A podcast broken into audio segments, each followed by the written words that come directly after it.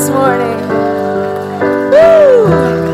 How awesome is it to know that you have the God that created this universe in your corner this morning? Come on, He's your cheerleader, He's your biggest fan. Come on, let's be His biggest fan this morning. Come on, come on. Come on, give a shout of praise. He is worthy to be praised. Father God, we worship you. Come on, you don't have to stop. Come on, we worship you, Jesus. Woo! Oh, you are worthy of our praise.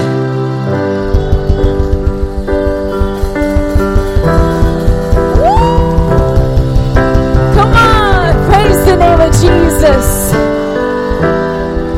Come on, in our praise, mountains are moved. Come on, in our praise, sicknesses are healed. Come on, don't just stand there. Come on, come on. In our praise, prodigal sons come home.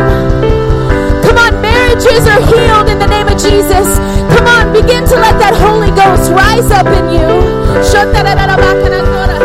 Come on, come on. My son says, I'm going to pray in my prayer language till I get the answer I need. I think he's more talking about wanting me to say something. But come on, let's worship him this morning. Woo, in our worship, things are moving. Come on, in our praise, things move because our flesh gets kicked out of the way.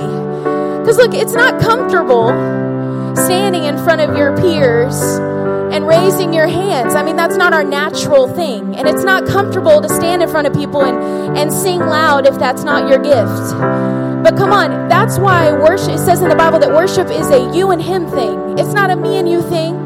Like, I'm just here to facilitate. Like, God's given me a gift, so I'm just here to, like, tap you in the right direction, but it's between you and God this morning. So close your eyes with me this morning. Come on. Father God, you have time to move. We're ready for your word. We're ready, we're ready for your wisdom, Father God. Ooh, we just love the name of Jesus. Oh, the enemy's assignment is broken this morning. Distractions are gone. Healings are happening, whether the enemy likes it or not. Marriages are becoming stronger, whether the enemy likes it or not. Children are coming home, whether the enemy likes it or not this morning, because it's about you, Jesus. Come on, it's not about us, it's about the light in us, and that's you, Jesus. Let us shine bright for you this morning, Jesus. In Jesus' name we pray. Amen. Well, amen. You can give a shout of praise on the way back to your seat. Come on, let's welcome Pastor Coley. Hallelujah. Thank you, sir. Wow. Can we just give Jesus one more giant hand clap? He is so worthy. What an awesome God we serve. Amen. Wow. Let's give the praise team a hand clap.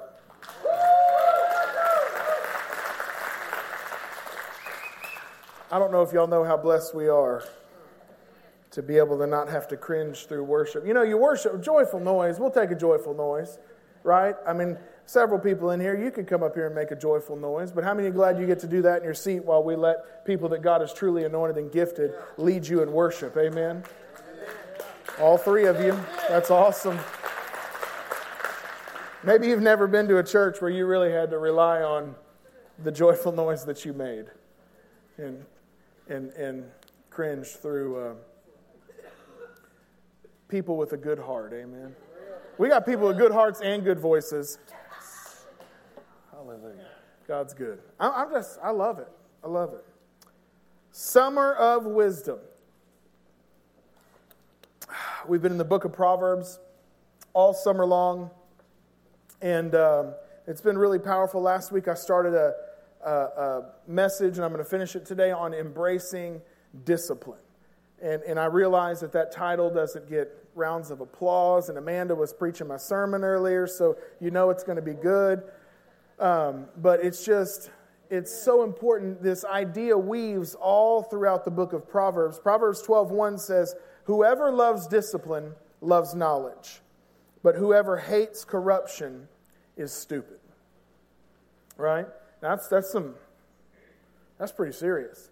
You say, "Yeah, that's probably the mess." No, that's NIV. I mean, that's like whoever loves discipline loves knowledge, but whoever hates correction is stupid. Now, I would, I would venture to say, including myself, there's everybody in this room is, is, is being reproved by the Lord in some area of their life because none of us have arrived on this wonderful journey called Christianity. Amen? Or maybe we got a few in here. I'm not, I'm not sure. But uh, none of us have arrived at that place. And so God is dealing with and doing things in our lives, and He's wanting us to grow and mature. And I pray, you know what I love about worship? I was just looking out, and it was almost like I could see God just doing the different things that only He could do simultaneously.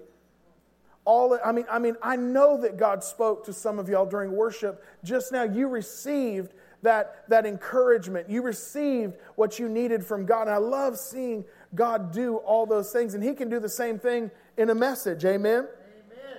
Proverbs 12 1 in the Message Bible, it says, If you love learning, you love the discipline that goes with it. How short sighted to refuse correction. God is wanting to deal with us in different areas of our lives. Amen?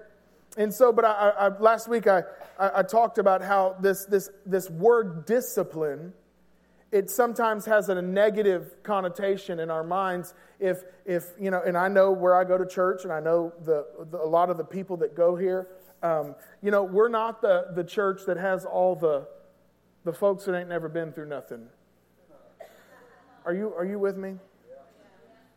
Like we got some seasoned people. Like some folks that have been through a thing or two you know been in a thing or two. Y'all, I don't want to, y'all know what I'm talking about. And so we played a sound because discipline, that word, it does something to you that, that's, that's, that's, that's messed up in, in the way we perceive it in our flesh can sometimes be a little off. So I want to play this sound, this first sound, and see if you, you associate this sound with discipline. That's not it.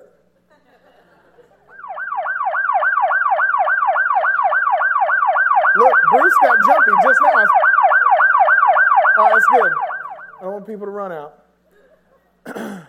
now, for some of y'all, that's really traumatic. Some like uh, PTSD happening there and different stuff. And, and I'm right there with you, right? I've heard the siren, right? Listen, it, it blows my mind how many police officers go to this church. It's like God. Back in the day, it, I won't say it. But that's that's this this this this when we hear discipline, we think panic, we think we think we don't think we hear the sirens and we don't think, "Oh, let's go see what Mr. Officer Smith has to say today." I bet he has a I bet he has a blessing from the Lord for me. No, man. That ain't what we do. I, I got pulled over the other day uh, on 153 Look, don't judge me. I got pulled over the other day, county cop. You know, God bless our county cops. And uh, so he pulls up, and I'm like, I know it's not David. I know it's not David. And I don't know what David would do. I mean, maybe he'd write me a ticket. I don't know. But, but, uh, and, and, and the guy gets behind me. You know, they sit there forever. And I'm sitting there like trying to think like if I forgot to pay any fines or like, is this it? Am I fixing to be on the front page of the paper? And, and, uh, I'm serious. I see all this. You see all the pictures? on The, I'm like, oh my God, is there anything in my tires? Is there anything in the tool? so, y'all know, you, you know, it, it'd be David sitting there with bricks of stuff. with so, and and uh, so the police officer pulls me over, and, and guy gets out of the car, and and it's it's somebody that used to go to our church. So I'm like, this this isn't good, right? And uh, a guy walks up and and he goes. He, uh, sir, he, you were doing this fast and going to, uh, and he looks up and he goes, Oh, Colby. and I knew right then I was good. I knew I was all right. I was all right. So, so anyway, I was like, man, I'm so sorry. I'll slow down. But you know, even now today, I mean, I've I have been serving the Lord for 19 years, and and even I still hear the sirens and get a little jumpy. You know what I'm saying? And and and I think some of us, when we hear that word discipline, some of us have been in the faith longer than others, and we hear that word and we think that it's not for us because we've already got this Christianity thing figured out. But I promise you, God is wanting to deal with some things in your life. He doesn't want to leave you the way that you are, He loves you that much. Last, last week we told a story, and I can't tell the whole story, but I'm just going to we told the story about when, when I was disciplined as a young man for climbing up on the roof, when I was told not to climb up on the roof. And I told y'all about the whooping that I got coming, sliding down the antenna pole. My dad standing down there at the bottom, and he whipped me all the way down. And, uh, and I deserved that whipping, right? And, but we talked about how Jesus, how Jesus took what we deserved he slid down the pole for us, and He took on the wrath of God. Amen. He satisfied the wrath of God so that we don't have to endure God's punishment, which is eternal damnation, eternal separation from him. Amen. Jesus took that for us. He rose again on the third day, and he lives forevermore clean and holy and righteous as the Son of God at the right hand of the throne of God, ever interceding on our behalves, enabling us to become sons of God as well. Amen. And so, so it, this discipline isn't something that we're supposed to reject, it's something that we're supposed to embrace. Hebrews 12 5 through 11. It's a few verses, but I want you to listen to them. It's such a powerful scripture. It says, So don't feel sorry for yourselves. That could be a sermon right there. Or have you forgotten how good parents treat their children? And that God regards you as his children. My dear child, don't shrug off God's discipline, but uh, my dear child, don't shrug off God's discipline, but don't be crushed by it either. If the child he loves, it's the child he loves that he disciplines, the child he embraces, he also corrects. God is educating you. That's why you must never drop out. He's treating you as dear children. The trouble you're in isn't punishment, it's training. The normal experience of children, only irresponsible p- parents leave their children to fend for themselves. Would you prefer an irresponsible God? We respect our own parents for training and not spoiling us. So why not embrace God's training so we can truly live? While we were children, our parents did what seemed best to them, but God is doing what is best for us, training us to live God's holy best. At the time, discipline isn't much fun. Can I get an amen? It always feels like it's going against the grain. Later, of course, it pays off handsomely. For it is the well trained who find themselves in mature in their relationship with God. Amen? so powerful. This idea of discipline. Y'all are going to have to stick with me this morning. I had an ear infection this week. I haven't had an ear infection since I was like 10 years old. Random ear infection. So I, I hear my voice about seven times as it comes out of my mouth. It's kind of weird, but um, so, so we talked about to embrace discipline I need to know this. To embrace discipline, you need to know this. To not jump and run when you, when, when you hear, when God begins to deal with you, we need to know a few things. And the first thing that we talked about last week is that it's not punishment. And that's good news. That is such good news. It's not punishment. Punishment is dealing with your past. That was done on the cross through Jesus. Discipline is dealing with your future. Hallelujah. Thank God that He's dealing with these areas of our lives because that means He's got something for me in the future. The second thing that we found out about discipline is that God's discipline is different than human discipline. How many would agree? Humans discipline out of fear, anger, frustration, insecurities, disappointment, embarrassment, manipulation, and control. And I could go on and on. And those are just the ways that I've disciplined my children. Those are some of the motivations of my heart when I dealt with my children. But see, God's not like us. It says that He disciplines. God's discipline always comes out of love. The goal is always and only so that we may partake of His life. He's bringing us into oneness with Him. He's bringing us into a more mature place with Him, and that requires discipline, training, preparation. Amen? So we're going to move on today. Number three, and this is new from last week. Number three is if I'm going to embrace discipline, I've got to know that it's not punishment, that it's different than the way I was disciplined by my earthly parents. And number three, if I'm going to embrace discipline, I've got to know that there's nothing that God won't use to discipline me. There is nothing that God won't use to train me. There's nothing that God won't use to prepare me what He has already prepared for me. Do you believe that? Do you believe that you're walking into the wild west, the wild blue yonder, the frontier that's never been explored? Or do you believe that we have a God that's already been there and marked out the way for us? I believe that. I believe that. That God has already been there, marking out the way for us. So, what He's dealing with us now about is to get us where He knows we can go. There's nothing that God won't use to discipline us. So last week it was all the good news. God isn't like my mean dad or my mean mom or the God, God, He's not punishing me. Everybody loves that one. Hallelujah, we're not under punishment. But but all that idea isn't to um, to, to, to make you think that there's not consequences for the decisions that you make today.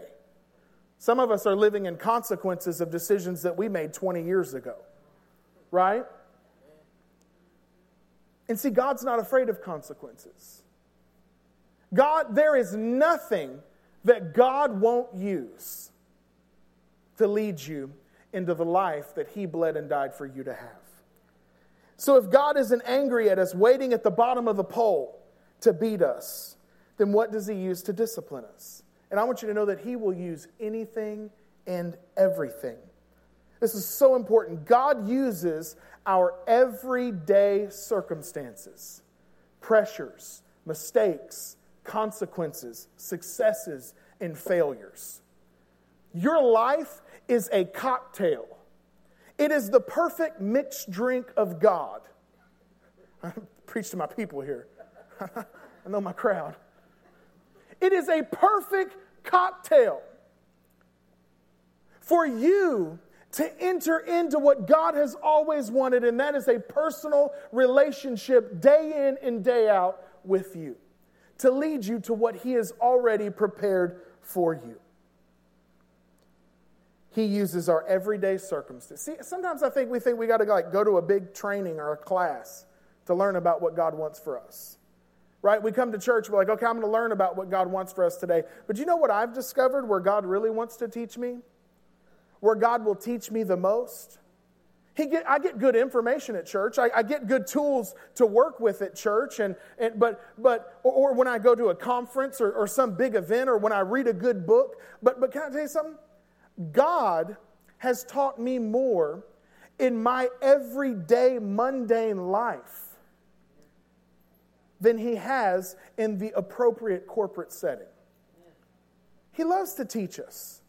He, the tools that He uses to teach us are our everyday circumstance that we're going through even right now. And, and I used to think that was silly because I'm like, God doesn't really care about my turning on the light or my waking up in the morning or what I'm wearing. Or listen, God can teach us and use all of those things to lead us to where He wants us to be. All of those things. He wants to use our everyday circumstances, our pressures, our mistakes, our consequences, successes, and failures. It's the perfect cocktail to enter into the life that He has for us. This is why we don't have to lose hope for anyone in any circumstance. Listen, what we perceive as disaster in people's lives, if brought to God, can actually wind up being discipline. It can be the perfect training. Listen, God will take the deepest disappointments he will take your biggest failures and mistakes. He will take the darkest days. He will take your tragedies. He will take loss. He will take all of it and say, if you will bring that to me, if you will trust me with those things, there's something that I want to teach you in it. There's something that I want to train you in those things. It's just the training that we need. Listen to me, your life is just the training that you need to bring you into deeper levels with God. I'm going to say that again. Your life from the time you were born until today was just the training you needed. See, I don't know if everybody agrees. You don't have to agree with me, it's okay. What has happened to you, what you have endured from the day you were born until today, was perfect training for you to enter into deeper levels of God's life. And that's hard to swallow whenever you look back at some of the things that you've gone through and endured. Because you say, where could God be in those difficulties? But I used to believe this about circumstances. I used to believe that, uh, that circumstances were either from God or from the devil. Are y'all with me? If something bad happened, it was the devil. If something good happened, it was God. Right? I could go and buy me a new car. So, woo, glory to God. Look how the Lord has blessed me. This must be from the Lord. I got leather seats, wood grain with the leather seats. Windows so dark, you need a flashlight to see me.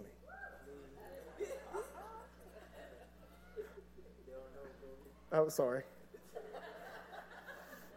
I really don't know either. But listen, you know, man, I got this car, man, the Lord is blessing me. And then you see him the next time, you say, Y'all ain't gonna believe this. Some dude showed up with a record truck, took my car. The devil's working up at my house. you get a new job. Hallelujah. God is so good. Then you get fired from the job. Man, the devil's really working in my life. I used to believe that circumstances were either from God or the devil. This was either God or the enemy. But now I believe that every circumstance has God or devil potential. Mm. Listen, both God and the enemy are after your everyday, ordinary life. God to teach you and train you, and the devil, John 10:10, 10, 10, to destroy you. A promotion can be the worst thing that ever happened to you. And a massive failure can be the best thing that ever happened to you. See, this is where you get into the sovereignty of God. And yes, all things are ultimately allowed by God because He's sovereign, He's in control. We trust that He's good. But every single circumstance that we're faced with, whether disastrous or unbelievably great, has God potential and it has devil potential. The thing that you're facing right now that feels like death to you can actually be life to you. It has God potential in it if we'll trust Him and take it to Him. See, because I can get a promotion on the job, I can have some unbelievably incredible opportunity presented to me. Yes, it's God's will. Yes, God brought that my way, but it can bring pride and arrogance and self dependence into my life, and I begin to think I got here without God. And the enemy's going, I'm so glad they got that promotion. I think, I think, I think that blessing is just the thing that I needed to destroy their lives.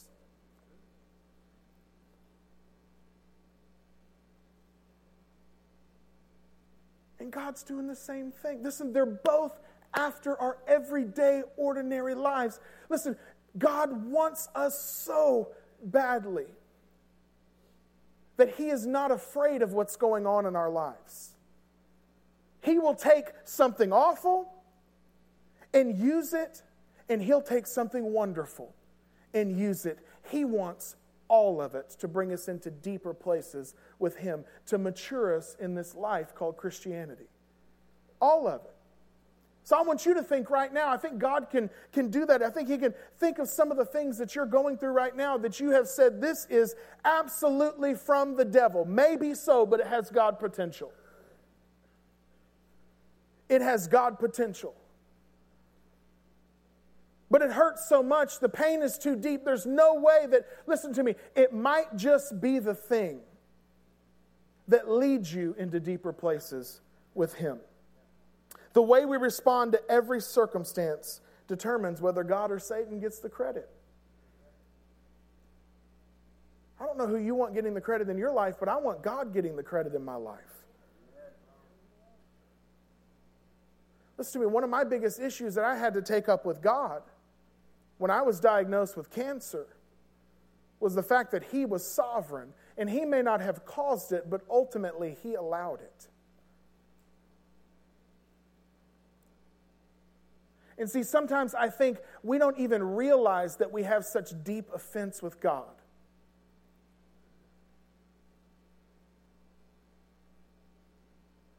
I don't think God causes all these horrible things to happen in our lives. I just think it's called life. And there's potential to bring us closer to Him in all of those things. But I can look back now and say that the devil lost when he gave Colby Hill cancer. Yeah. Can I tell you something? If you'll allow it, the devil lost when you were molested. The devil lost when he messed with your child. He wants to use all things in our lives to draw us closer to Him. If we receive what God wants to do in us in every circumstance, then I believe Romans 8:28 is actually true. Do you believe that Romans 8:28? The scripture sometimes I think it may be overused or misused. But it says this, it says and we know that all things work together for good to those who love God and are the called according to his purpose. Look, either it's true or it's not true.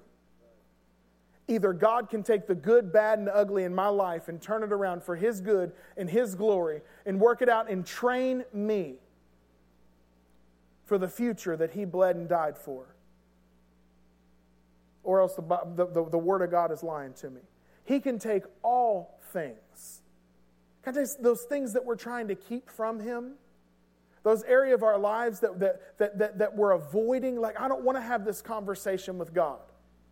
I don't want to have this sit down with God. I don't want, listen to me, God, you can have access to every area of my life but this one area. But He wants access to it all because He can use every single bit of it to mature you in your relationship with Him. So there's nothing that God won't use to discipline you. He's not standing at the bottom of the pole with a belt. He's not punishing you anymore, but He allows us to go through life and He uses that to draw us to Him. You know, I think about the, the, the prodigal son. And I've read that story before, and, and, and, and what turned out to be a huge blessing in this kid's life winds up being a curse in his life, but it winds up being a blessing again.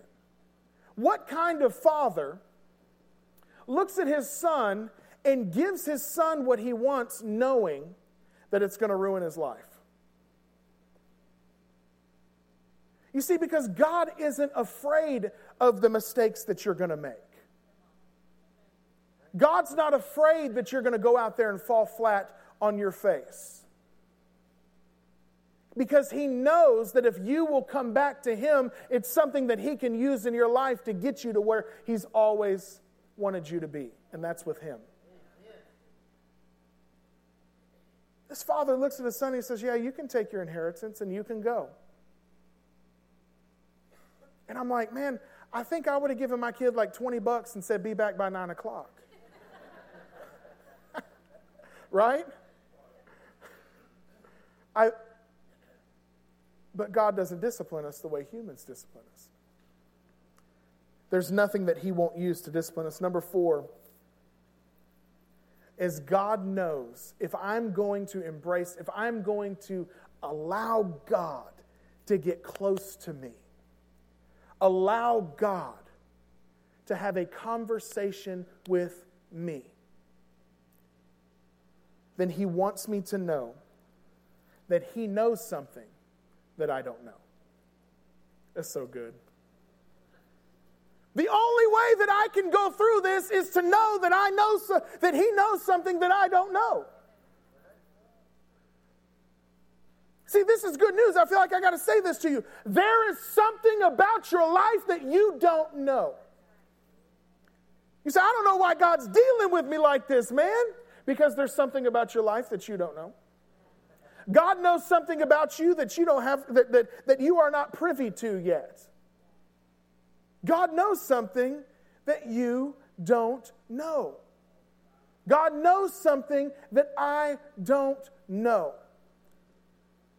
And that's why He's calling us to Himself so He can introduce us to the future that He has for us. The fact that he's disciplining you means he's not done with you. See, that's encouraging. Y'all shake a little bit. Y'all shake, shake a little bit, move around. Yeah, thank you, Rachel. I don't know what that is. She started going. Listen, the fact that he's dealing with you means he's not done with you. And I don't know about you, but that's like the best news I've heard all day. Because, see, God is dealing with us. He's dealing with us through our everyday circumstance. He's dealing with us from the pain from our past. He's dealing with us through our disappointments. He's dealing with us in our fears. He's dealing with us because He's not done with us. There's something that you don't know that God knows. Let Him deal with you. There might not be a better illustration in Scripture of someone who is disciplined by God, disciplined by Jesus personally, than Peter. Y'all remember Peter? Peter, the great apostle, one of the 12 disciples of Jesus, had a younger brother, Andrew, on the crew. Peter was the lead chief dog of the disciples. Out of the 12, he was number one. He was the leader of the 12. He is top dog of Jesus' crew. And I love to look at the life of Peter because it gives me encouragement, it gives me hope, because I think a lot of us in here are a lot more like Peter than we think. See, we think that all these guys in the Bible, like, had it all together. And somehow for years I read over all of this stuff but didn't really grasp how jacked up they really were. I don't know if you've read your Bible. Peter, Peter was like, he was the head honcho of the crew. But can I tell you something? He wasn't just the number one head honcho of the 12, he was like the number one screw up. Read your Bible. I'm not talking bad about Peter. He said, Man, you better be careful. Church down the street's named after him.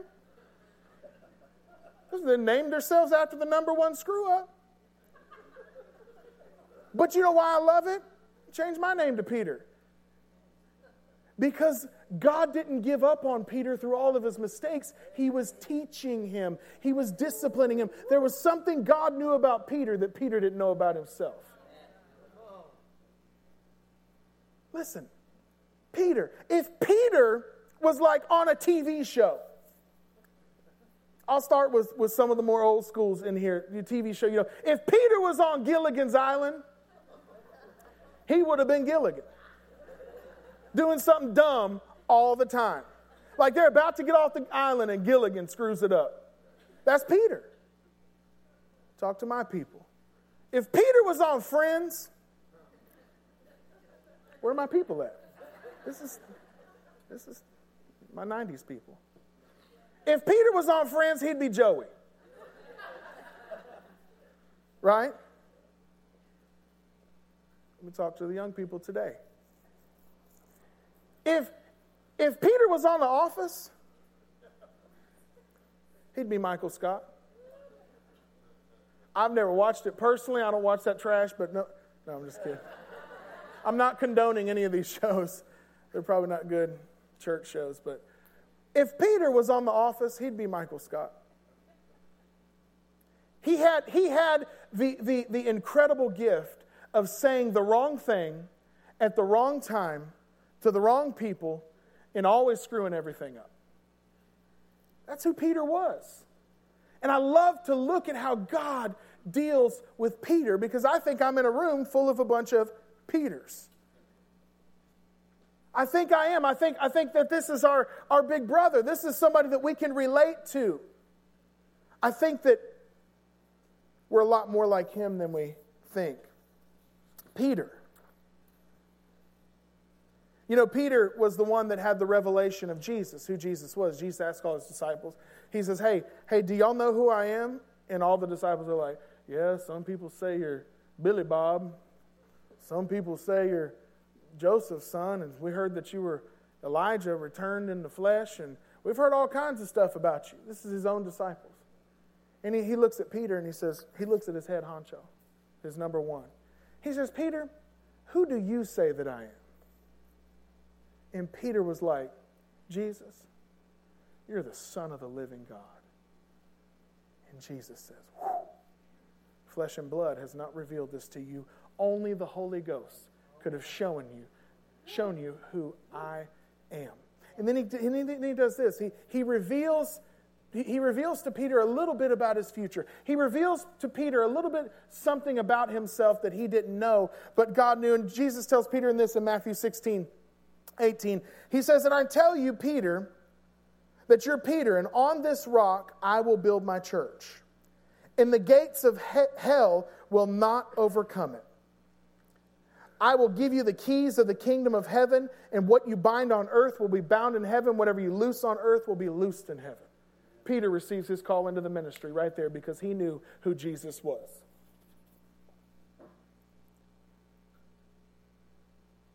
And see, some of y'all, God, you have met the Son of the living God. You know well who God is, but you didn't know that when you found out who He is, that you would enter into this school, this training that He wouldn't want you to drop out of to mature you to a place not to where you could just receive your calling, but where you could walk in your calling.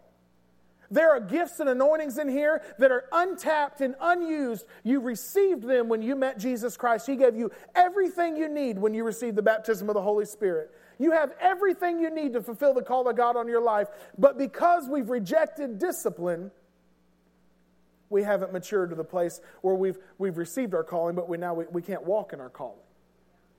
The only way you're going to walk in your calling, the only way you're going to step into your destiny is if you receive the discipline of God and begin to mature to that place. Peter had a big job. I mean, upon this rock, I'm going to build my church. Peter, Peter, you, you are going to be one of the, the, the, the, the, the cornerstones of the church. Peter, over 2,000 years from now, there's going to be a guy named Colby Hill, and he's still going to be talking about you. But how many of you know great calling requires great preparation? The greater the influence and responsibility, the greater the training. And I don't know if you realize how great your influence and responsibility is, but you are a representative of Jesus Christ in the earth. I would say that that's a great calling and a great responsibility, whether you stand on a platform or whether you go to work and sit at a computer or whether you're out pulling weeds or cutting grass or, or, or shopping, buying your groceries. It doesn't matter. Your calling and responsibility is great, so it's going to take great preparation, great time spent with the Father. See, Peter receives his calling, but then he receives preparation, he receives discipline. I'm going to talk, I'm just going to brush over, and I, I, pro- I promise you, I'm going to, this is a brush, so don't panic. Everybody stay calm. I'm going to talk about 13 times that Peter failed. I'm brushing y'all. Y'all are like, oh, Jesus. Oh, my Lord. Listen to me. Peter did not understand. I'm just going to talk about a few of these things. Peter doesn't understand. In, in uh, Matthew 15, there's Jesus is talking about a parable, and G, Peter walks up to him. He's like, Jesus, what are you talking about? And I don't get this. These words coming out of your mouth, I hear them, but they don't, they're not coming in. They're, I don't understand them. And so Jesus deals with Peter about this parable that he speaks. And Jesus wasn't always super nice and polite to these guys. Peter and the disciples, you may remember this in Matthew 16, they, they misinterpret Jesus' words about the yeast of the Pharisees and the Sadducees. They think that Jesus is talking about bread. He says, Beware of the yeast of the Pharisees and the Sadducees. And they're like, What? what, what? Bread? We can get some croissants?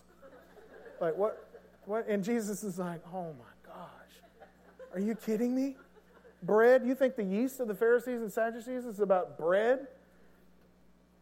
Mark 10. Peter and the other disciples try to keep Jesus, try to keep children and babies away from Jesus. You remember that one? Jesus loses his mind. He actually became indignant. This is just as, this is the head honcho of the 12. He's shooing babies away, and Jesus is like, dude, suffer not the children to come unto me. What are you keeping kids away from me like you're better than you were one? Did you forget? Matthew 14, we see Peter step out onto the water, but then he begins to sink. He fails at walking on the water. Y'all remember when Peter, filled with self, selfish ambition, argues with the other disciples about which one of us is the greatest? The pride and the arrogance in Peter's life, and Jesus has to deal with them. And he uses a little child to do it. He says, Look, guys, y'all aren't the greatest. He's the greatest. And if you're going to come to me, you have to be like this little child. I love this one. In Matthew 17, the, the, on the Mount of Transfiguration, uh, Moses and Elijah appear to, uh, to Jesus. And, and, and no, he, has, he has James and John. Jesus has James and John and Peter with him up on this mountain. And Moses and Elijah appear. And, and it's this incredible experience. Jesus is talking to Moses and Elijah, and nobody's talking to Peter. But I love this about Peter.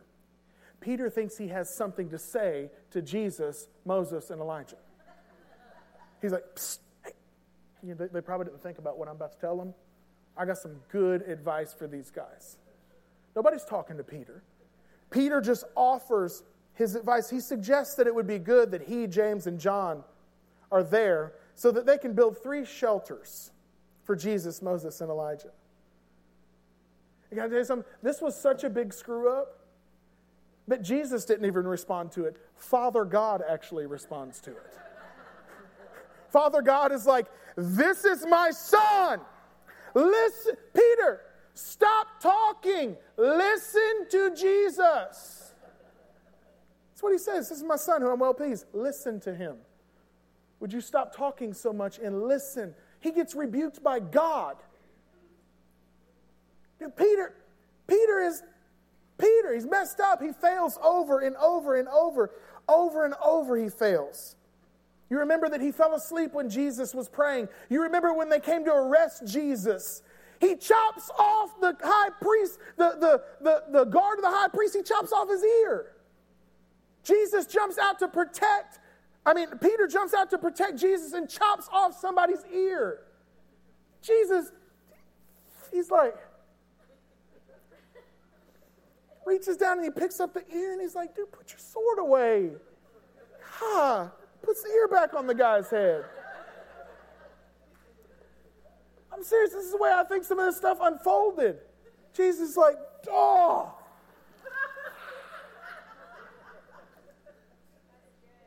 But do you know what I love about Peter? He doesn't leave. He screws up again and again and again. He fails again and again. What, what, what is it so much that we have against making mistakes? Why are we so offended by failure? How come whenever we do fail, we try to cover it up? Instead of taking it to the Father so he can use it? Again and again, Peter. And it culminates by Peter saying, Jesus is eating dinner with him. He says, Hey guys, y'all are all about to forsake me. You're all about to sell me out. And Peter says, I would I would never sell you out, Jesus. Jesus just looks at him and he says, This will be a teachable moment. This will be a good teachable moment. Don't miss the teachable moments in your life. You haven't arrived and you're not supposed to have arrived. You don't have it all together and you're not supposed to be have it all together. You're not all that in a bag of chips and you're not supposed to be all that in a bag of chips. We're supposed to be dependent on the Father. Beloved, Peter says, I would never leave you. Jesus says, dude, before the rooster crows, you're going to have sold me out three times. And Peter says, I would never. And I love this. Pastor Nancy taught me this. She said, Isn't it amazing that, G- that Peter could have a revelation of who Jesus Christ was, but not have a clue of what he was capable of?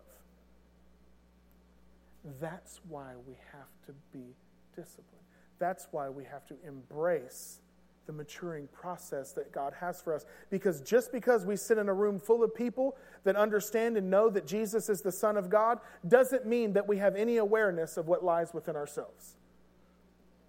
But God fully knows who we are, and He's not scared of it, He's not intimidated by it. He wants to use it to draw us closer to Him. I can know who Jesus is, Son of God, Savior of the world, and have no awareness of myself. Peter knew who Jesus was, but had no clue who he was. So, a lot of people think it's about coming to church and finding out who Jesus is. No, most of the people in this room, we know who Jesus is.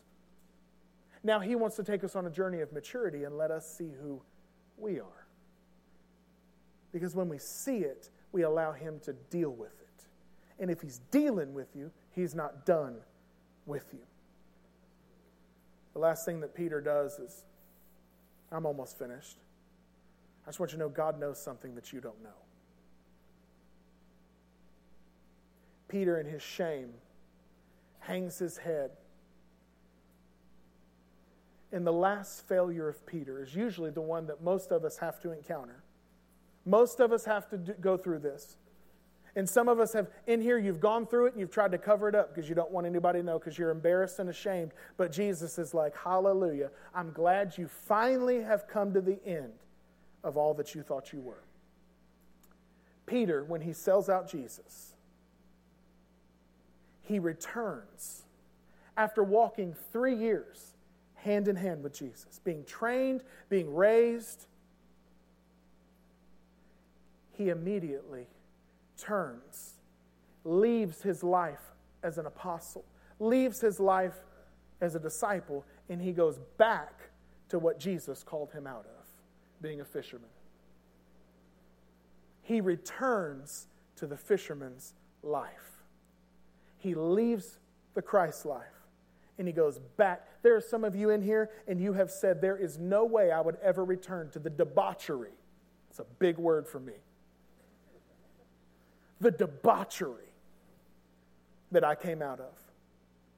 But you know, I don't know, and God knows that you've been dipping your toe in the water. Can I tell you something? Eventually, listen to me, you can be 20 years in the faith.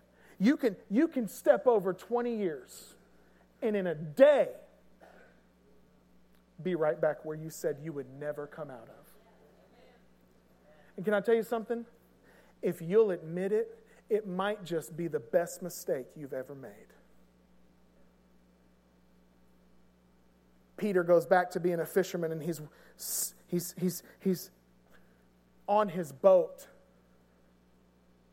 fishing, not catching anything. The guy comes strolling along on the shore and he says, Why don't y'all cast your nets on the other side of the boat? And so they were like, Might as well. They didn't know who it was. They cast their nets on the other side of the boat. And the scripture says that their nets were so full that they couldn't haul them in, but the nets didn't break. See, Peter knew something about fishing. He knew if he caught that many fish that the net should break. And he also knew that it was supernatural that he was even catching fish because he had dropped his net there 17 times until this dude said, Why don't you drop them there again? And it clicked. That's Jesus. Jesus had risen from the dead, and he was coming to visit his disciples. And you know, the Bible tells us that Peter takes off his coat and he jumps in the water and he swims to Jesus. But I, I think about those moments I think about those moments that Peter realizes that's Jesus. He's here. He still wants to deal with me. So that must mean he's not done with me. And Peter stands on the bow of his boat. And I'm telling you, there was a window of opportunity for him to obey God. He stands on the bow of his boat and he looks at the God that he betrayed. Shame, all of his failures, all of his screw ups. The enemy is screaming in his head, saying, He doesn't want to talk to you, you loser. He knows what you did. He listen to me. He looked you in the eyes the last time you, you sold him out and said that you didn't even know it. Peter stands on the bow of his boat. And I'm telling you, he was going to jump off of that boat, but I, I think the question in his mind was, which way am I going to swim? Am I going to get away from this guy? Or am I going to believe that he knows something about me that I don't know about myself? And I think every single one of us, eventually in our lives, maybe it hasn't happened yet, we're going to have a bow of the boat experience where we stand on the bow of that boat and we say, Am I going to jump towards him or am I going to go away from him? Am I going to embrace what he wants to do in my life or am I going to believe the lie of the enemy that says he's done with me? Peter swims to shore, and I'm sure he's thinking, you know what? I bet, I bet he's going to, maybe he'll let me come home, but I bet I'm going to be like a, a, a, a, church cleaner. Probably won't be a, an apostle, the one that the church would be founded on. Maybe he'll just let me vacuum the carpet. But Jesus, after all of it, he looks at Peter and he says, Peter, do you love me? And I love what Peter says. He says, Lord, you know that I love you. He doesn't say, Of course I do. And I know that I. For the first time in his life, I believe some self awareness had come into his life. And he knew that his only hope of finding out what God knew about him that he didn't know about himself was saying, God, you know something that I don't know.